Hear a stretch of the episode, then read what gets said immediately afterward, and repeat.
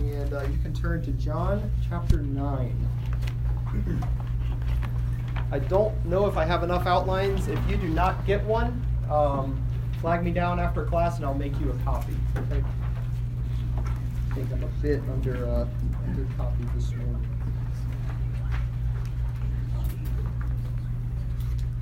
John chapter 9. We've been uh, doing an exposition through the Gospel of John. I think my batteries are dead. So uh, just in time. Wait a minute. There you go. Been doing an exposition uh, through the Gospel of John, and we've made it now to John chapter chapter nine. And as I was studying uh, John nine this week, I thought to myself, um, I was going to attempt to get through this chapter, hold your breath, in one lesson. Right? That's never happened before. Right? But as I studied, uh, that's not going to happen. Uh, so we're going to try to get it done in two lessons.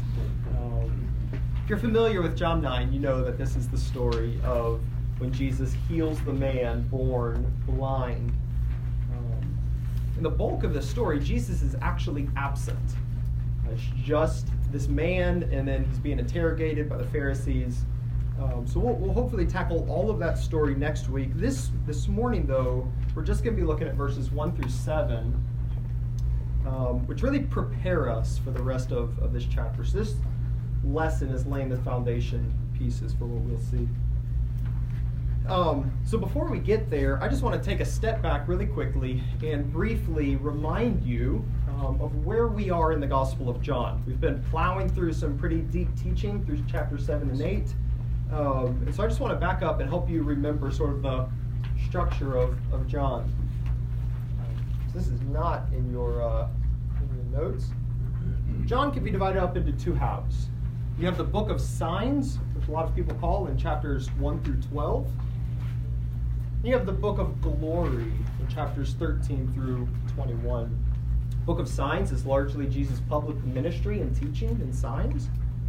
Book of glory uh, begins with the upper room discourse, very private with his disciples, culminating in his death and resurrection. It's when the Son of Man is glorified. But then, so, so we're still in uh, the book of signs, chapter 9 is, and that could be further divided up into two sections the Cana cycle in verse, chapters 1 through 4, and this festival cycle. And that's where we're at in chapters 5 through 12. And in this chapter, in this section, um, number of festivals and holy days take place Sabbath, Passover, Sukkot, that's the Feast of Booths or Tabernacles, Hanukkah, um, and then Passover, the final Passover again. Um, and in this section, really, the, the, there's two major themes that are being highlighted for us. The first is Jesus' fulfillment of all the Jewish holy days and festivals. Everything that these things prepared for and pointed to, Jesus is declaring in these chapters, He fulfills them. He is what they are preparing for. The other major theme going on in this festival cycle is the growing opposition to Jesus. Now, do you remember? You, you tell me, there's a number of things that we have pointed out. Um, what are some of those reasons for opposition to Christ in these chapters? Blasphemy. Good. They accuse him of blasphemy. Um, specifically, chapter 10 says, Because you, being a man, make yourself God. So there's a number of times here Jesus makes explicit claims to deity, and uh, the Jews cannot tolerate that. Healing on the Sabbath.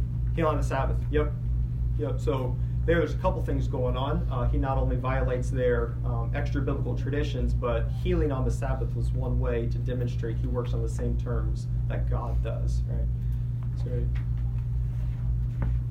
what else? The other reasons? The opposition, the anger, and the attempts to put him to death. He didn't say very uh, kind things about the Jews in the previous chapters, did he? Called them children of the devil. Um, told them they would die in their sins unless they believe that he is. So th- th- this whole section is going to culminate in chapter chapter 12 with utter uh, mass rejection of Christ.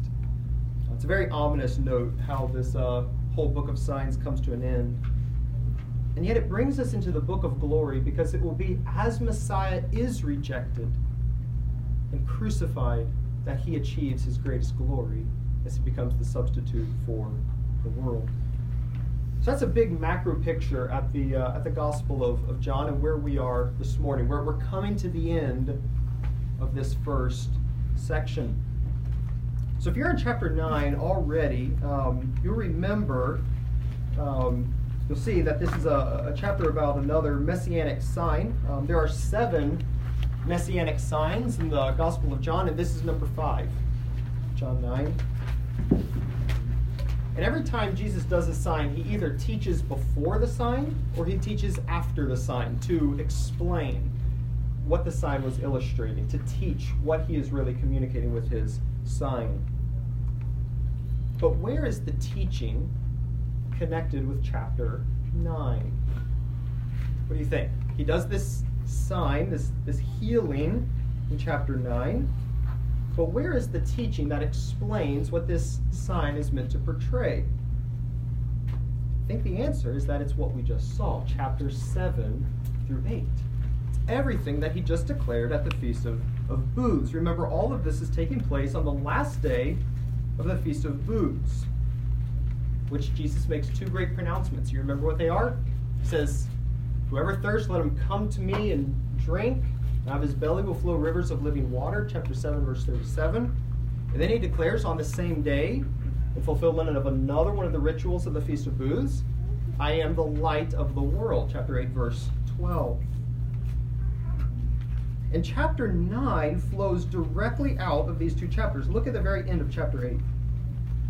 859 it says they picked up stones to throw at him but jesus hid himself and went out of the temple chapter 9, verse 1, as he passed by. In other words, all of this probably took place on the same day. And it doesn't end with chapter 9. You can go all the way to the to chapter 10 verse 21. It seems all of this has taken place on the same day. And if that is the case, you have almost four chapters in the Gospel of John centered around one day in the ministry of Christ. I'd say this is pretty significant stuff going on here. So, chapter 9, the sign's going to be done here, is illustrating the truths we just learned in chapters 7 through, through 8. That brings us to, to our lesson now this morning. I've entitled it Two Important Scenes Needed to Understand the Healing of the Blind Man. When we get the first scene in verses 1 through 1 through 5, Jesus prepares his disciples for the sign. So at some point following the events of chapter 8, and probably on the same day, Jesus and his, his disciples, it says, pass by and see a man blind from birth. Most likely still nearby the temple. We're not told how they know this man was born blind from birth. Perhaps it was common knowledge. He was a beggar. Maybe everybody knew that. Perhaps only Jesus knew it and his disciples learned it from him. But either way, this man has been born blind, has been blind from birth. And that fact is going to be very significant for the rest of this story. Given everything we've learned in chapters 7 through 8, the fact that the man was born blind and is about to be healed by Jesus has given us a vivid illustration of the truth that all men are born spiritually blind and are in desperate need for the healing of Christ. This is an important detail. He was born blind. The disciples are unaware of what Christ is about to do or of the meaning um, in Christ's sign that he's going to do. And it begins in verses 1 to 3, where Jesus corrects his disciples' simplistic analysis of suffering. This is the first time we've actually encountered the disciples since um, chapter 6. They've been silent all the way through here. And this is the one time we encounter them, and then they're going to drop off the scene again until chapter 11. But here we, we, we do hear something from them to help us understand a little bit more about the sign Jesus is going to perform. So look at verse 2. It says, His disciples asked him, Rabbi, who sinned? This man or his parents that he was born blind. Verse 2 the disciples um, have a misdiagnosis of the cause of blindness. They said, Who sinned, this man or his parents, that he was born blind? They simplistically assume that suffering must be owing to some specific sin in someone's life. It's reminiscent of Job's friends, remember? This error is commonly corrected in, in the scriptures. And yet it seems to have been a common interpretation at that time. Look at over at, uh, over at verse 34. John 9, verse 34. This is what the Pharisees tell the man. They answered him, You were born in utter sin, and would you teach us? So the Pharisees apparently held the same idea. Now, certainly, pain and suffering and death and all the bad things we experience are the result of sin in a general sense, right? Sin of Adam. We live in a fallen creation. Uh, the curse that's on creation in a fallen world. But one must be careful about going beyond the general cause of sin to identifying all suffering as the result of a specific sin in one's life. A one to one correlation between sin and suffering. And it certainly is true that some sin is the result of us, uh, some suffering is the result of a specific sin. Think back to chapter 5, verse 14, the man who was lame. It seems there, it certainly was the result of a sin in his life. But nevertheless, it's unbiblical and oversimplistic to attribute all suffering to some specific sin in a person's life. And if you get that wrong, it will lead to great despair in your life. And it will lead you to miss God's glorious purposes in the suffering. And that's where Jesus takes us. Verse 3 He discloses the divine purpose of blindness. Look what he says. Jesus answered, It was not that this man sinned or his parents, but that the works of God might be displayed in him. The disciples ask about the cause. Jesus gives the purpose. Jesus says, This man was born blind so that, that's a divine purpose clause. God ordained so that God's works would be revealed in him. And the obvious implication of that is that God's absolute sovereignty and good providence was underlying this man's blindness from birth. And if you doubt that God is responsible for such things, listen to Exodus chapter 4, verse 11. then the Lord said to Moses, Who has made man's mouth? Who makes him mute or deaf or seeing or blind? What's the answer? It's not, is it not I?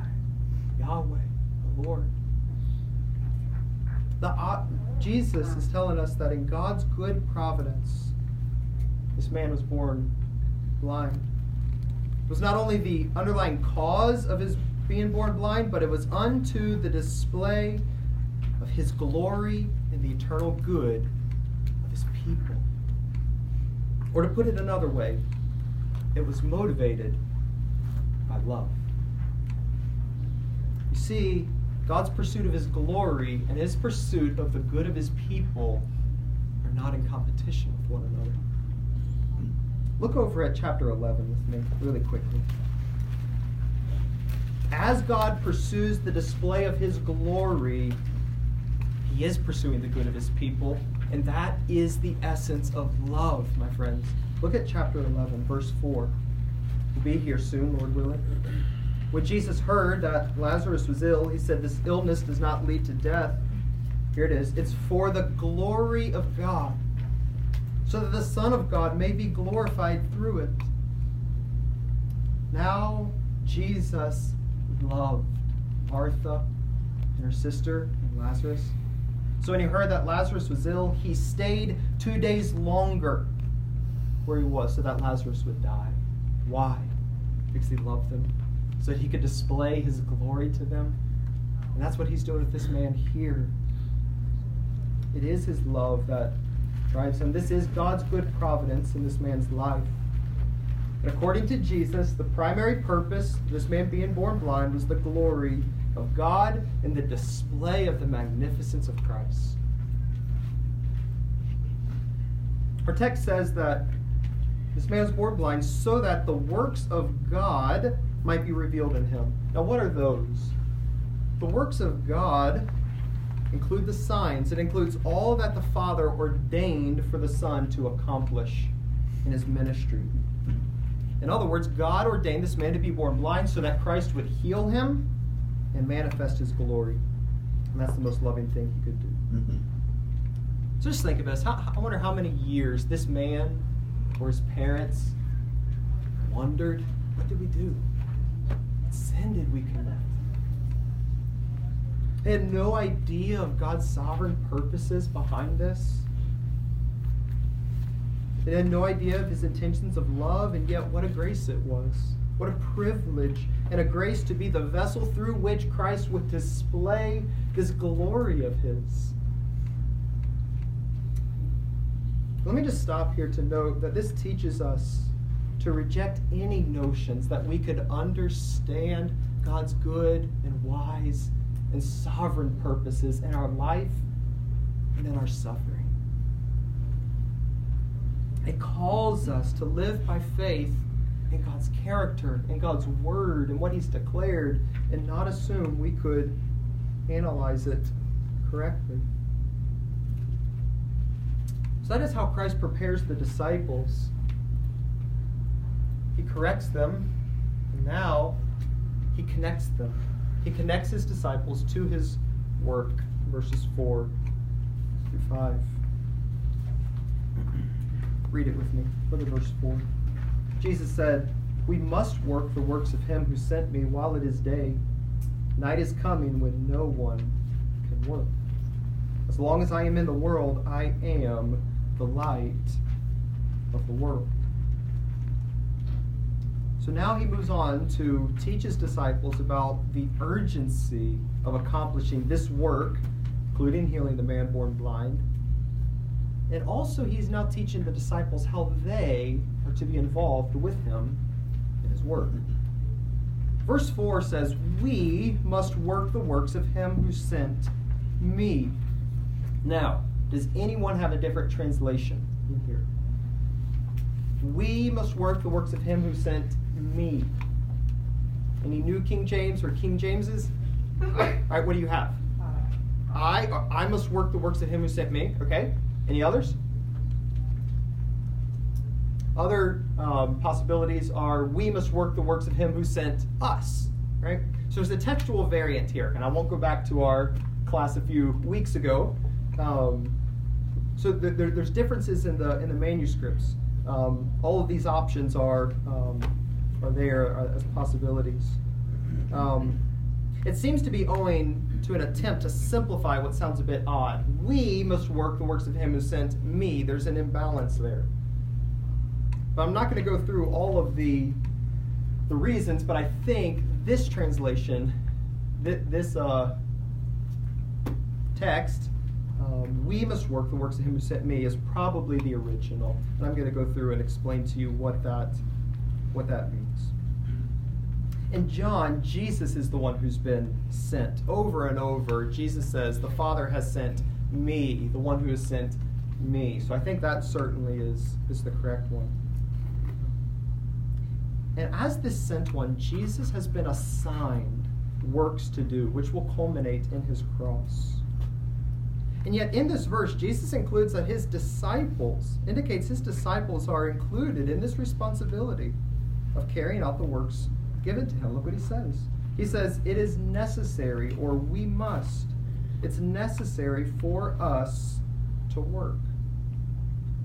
It's not only necessary that Jesus work the works given to him by the Father, it's necessary that the disciples work the works given to Christ by the Father.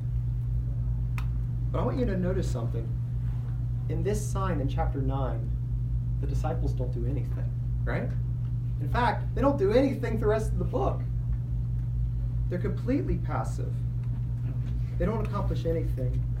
We don't hear from them again in this story. So, what, what is going on? I think what Jesus is saying here is that he has been sent with a unique work to accomplish. It includes his signs that he's going to do, and it's going to culminate in his cross and his resurrection. And the disciples cannot be a part of that. This is a unique work only Christ could do. And yet they are under a similar necessity to carry out the works assigned to God's Son. And if that does not involve his signs, and if that does not involve his cross, then it must involve their work in mediating Christ's work to the world. We're going to unpack that in a minute.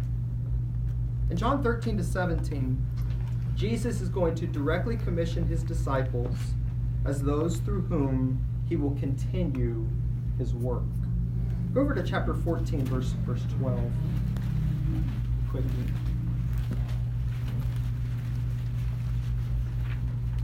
Chapter 14, verse 12. Jesus says, Truly, truly, I say to you, whoever believes in me will also do the works that I do and greater works than these he will do because I'm going to the Father. I think what Jesus is saying is that having accomplished God's work in the cross and in the resurrection, he will return to heaven and send the Spirit to his disciples so that through their lives they will continue the work that he began. To put it another way, while the disciples will not be involved in the specific work of Christ, the cross, the resurrection, the signs, they will be involved in the realities to which the signs point, right? What's going on in this chapter? He's opening the eyes of a blind man. That's how they are going to be involved. He is preparing them for the spiritual realities behind the sign and the way they must participate in these realities through his Spirit. So let's quickly look at, at these couple verses here in, in, chapter 9. Jesus first speaks about his work, his urgent necessity, and then he speaks about the urgent necessity of his disciples. First, he tells us that it's owing to his commission by the Father. Go through this quickly.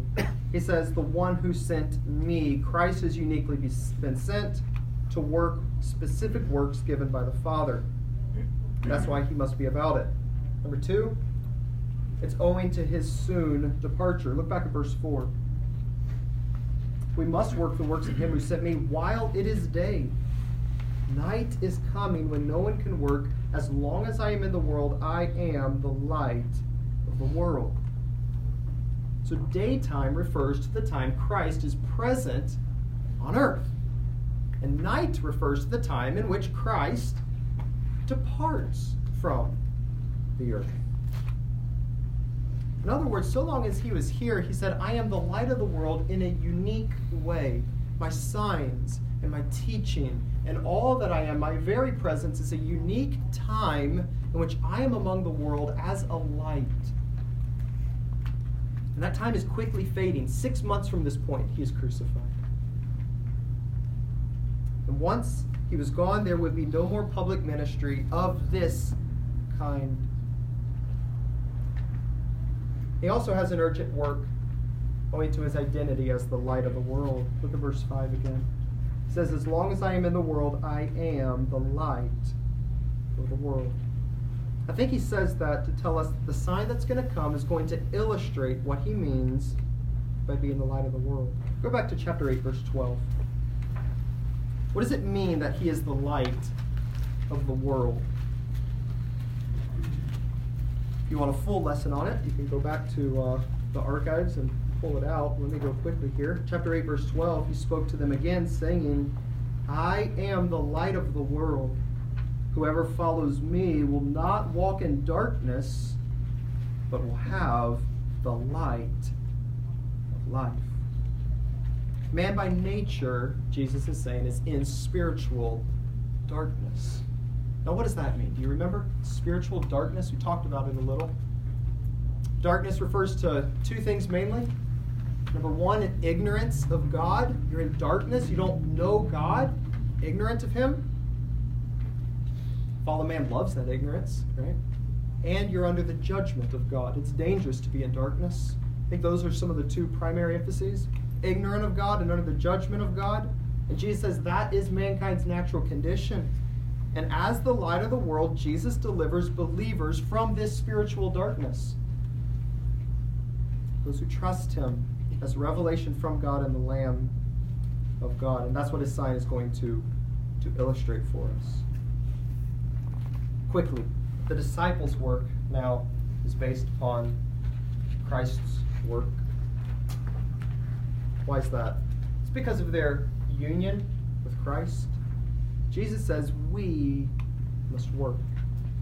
Christ has been sent from the Father, and those who become his disciples are sent by Christ on this same mission of bringing people out of darkness into light. And that includes every one of you. Because in chapter 14, verse 12, he says, The one who believes in me will do the works that I do. While Christ's public ministry was a time of unique light, things only Christ could do, yet with his departure, there is still much work to be done. As all of what he accomplished is applied to the world.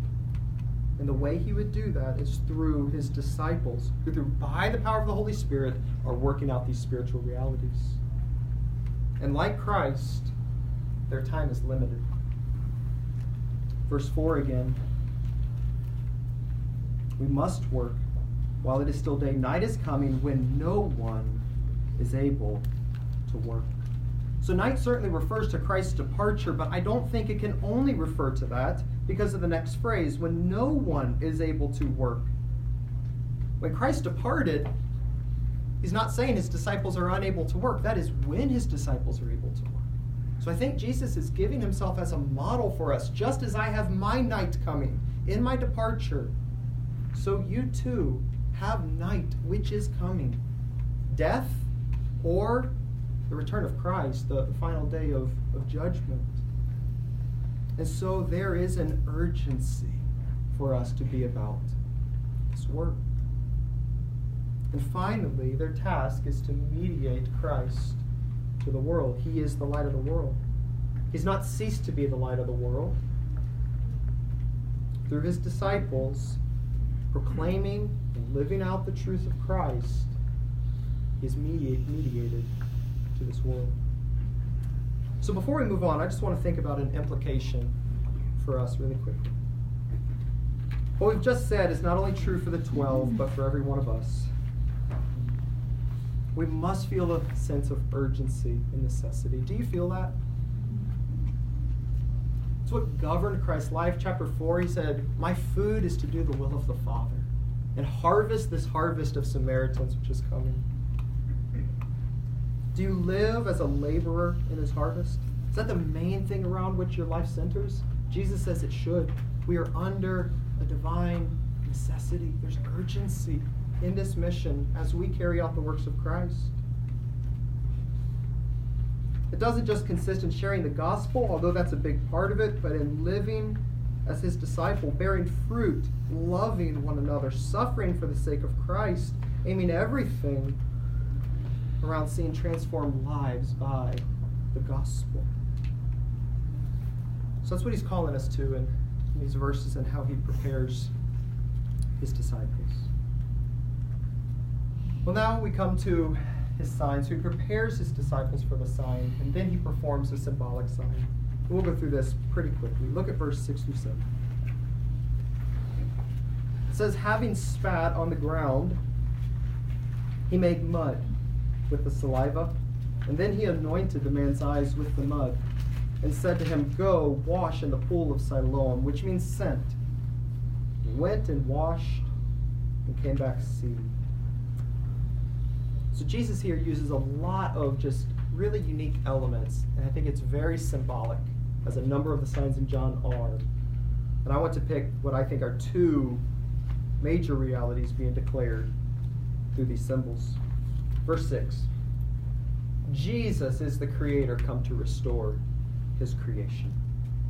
He uses spit, he does so in, in Mark as well a couple times to heal a blind man and a, and a deaf man. There's all kinds, you read the commentaries, there's all kinds of conjecture about what's going on here. What does it mean? But what's interesting is as we read this story in John 9, this account where he, re- where he heals this man is, is recounted four times and never is the spit brought up. Um, so I don't think that's the major element. What's crucial here is the mud, is the clay. That is brought up over and over again. He uses clay, mud. But why is that so significant? Let me show you a verse really quickly. I think there's an allusion to Genesis 2, verse 7.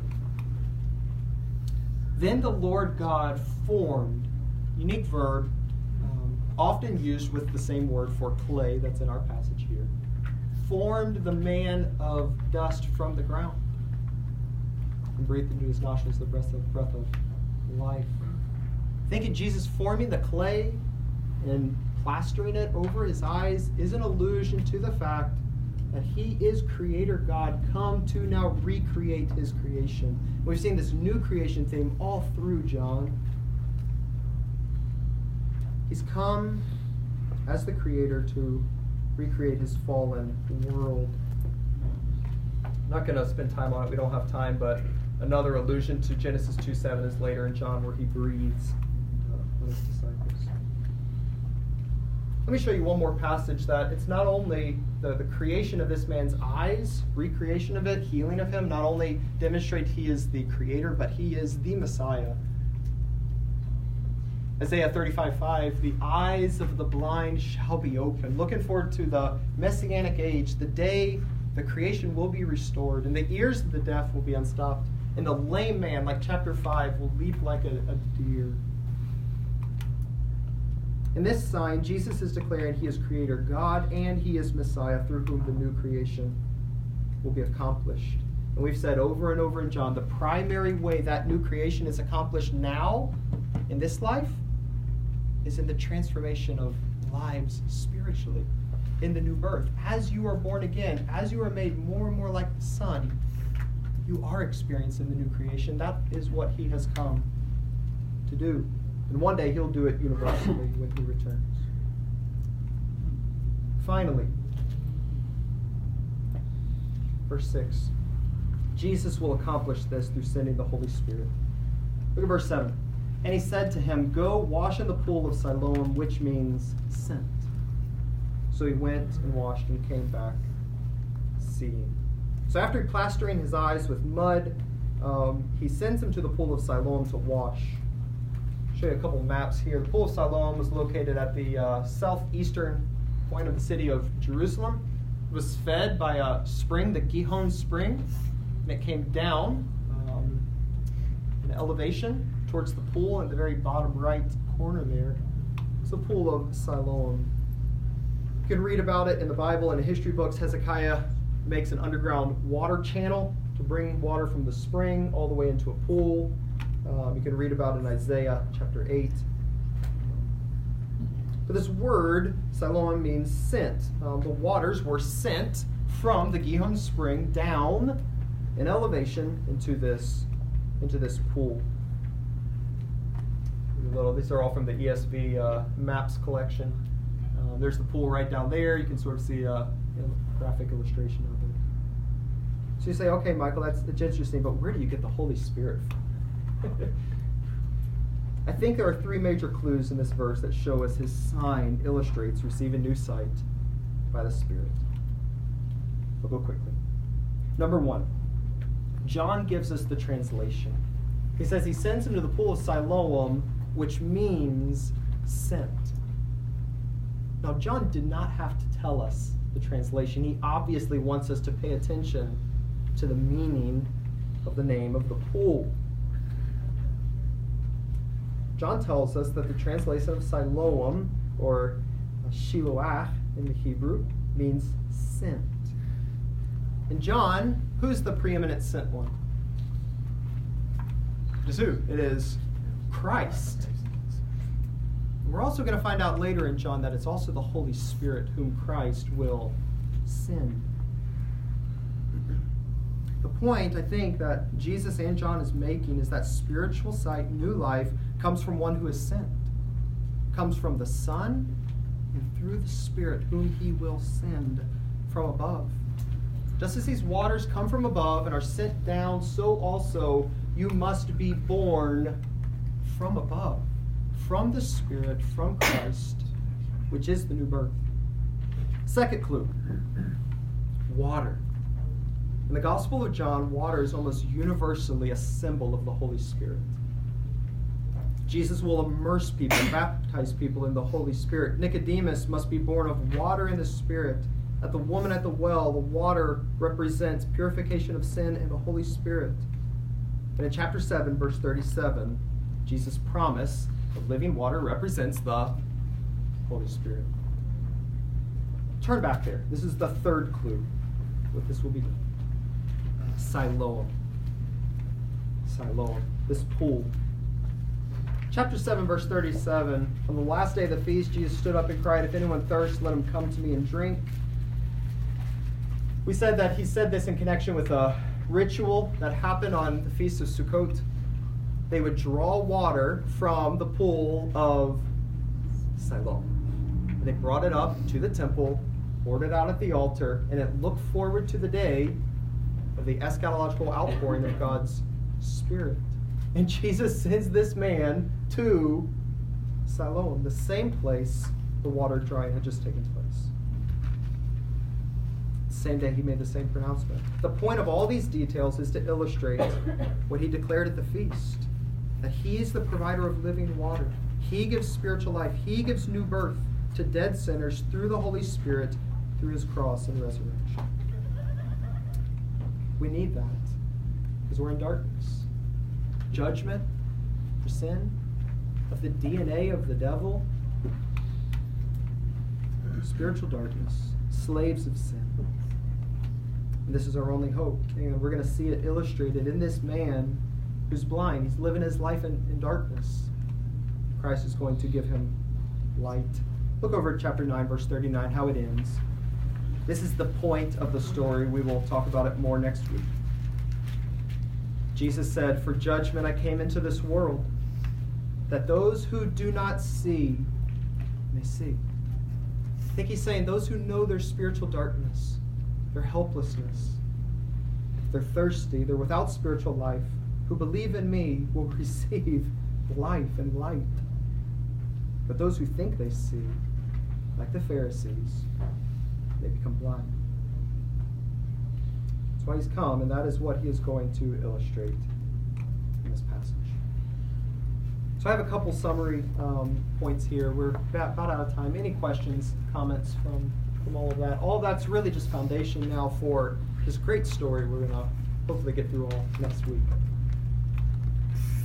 I just wanted to mention, like, for me, my personal study of this, of the Gospel of John, it's just the reminder that our worst condition is our spiritual condition. Yeah, that's right. That's good. And, because I've always read the Gospels as, well, Christ just really cares about physical condition of the people he's healing, and that's true. But just the priority, and that, I think that has implications for us today too. Um, that social gospel that's always looming. That's right. Um, I don't know, it's just a great reminder. Yeah. So, That Amen. illustration is really helpful. Amen. That's exactly right. The primary way we participate in Christ's new creation of the world is by participating in these spiritual realities. It Doesn't mean we don't care about human suffering, we do. It's not our commission. This is not what we've been sent to do. Thoughts, questions? Yeah.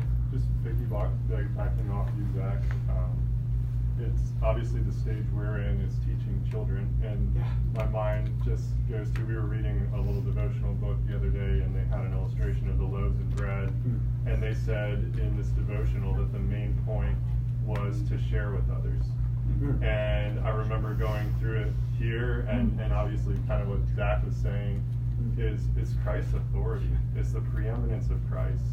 And I, I don't think dumbing that down for our kids Yeah. does any justice to, to the word and the point of the word. Yeah. So even preach these truths to our children. Right. That Christ is preeminent. He is the main figure in these stories. And uh, it's, it's just really encouraging. Praise the Lord. Praise the Lord. It's good. Questions? Comments? Yeah, Yes. I mean, I was just by proximity was just trying to connect this restoring of vision to the Pharisees who didn't have the vision. I mean, just just a few lines earlier, you know, if your your father Abraham rejoiced that he would see my day Yeah. and hear this blind beggar. Yeah. They don't see his day because they they're blind, but here this blind beggar sees his day that very day. You know, and I'm just thinking about walking away from about to be stoned, right, to do that, his father's work. I just, it's rejoicing. It's an excellent point. It's an excellent point. Nothing deterred him. His purpose. That's why he came. I exhort you, brothers and sisters. I was convicted in this passage. What's the main thing in my life? Is it this? Doesn't mean that's all you do. Is just go around and hand out tracts. That's not what we're saying. Mm-hmm. It means that the work of Christ in your life and then through you in the lives of others, discipling one another, helping one another grow, sharing the gospel. That's why we're here. It's for his glory. So, let me pray. Heavenly Father, we love you. Thank you for your mercy, opening our eyes, giving us life by the power of your Spirit through faith. In your glory, put on maximum display in your Son and in the atonement he accomplished by dying in our place. Thank you. And help us live as people who have eternal life now, access to you, the eternal God, intimate fellowship in Jesus Christ, whom you sent. We love you, Father. Prepare us for the service to come. Teach us. Make us bold, strong people of, faith. Use us for your glory. We love you. In Christ's name.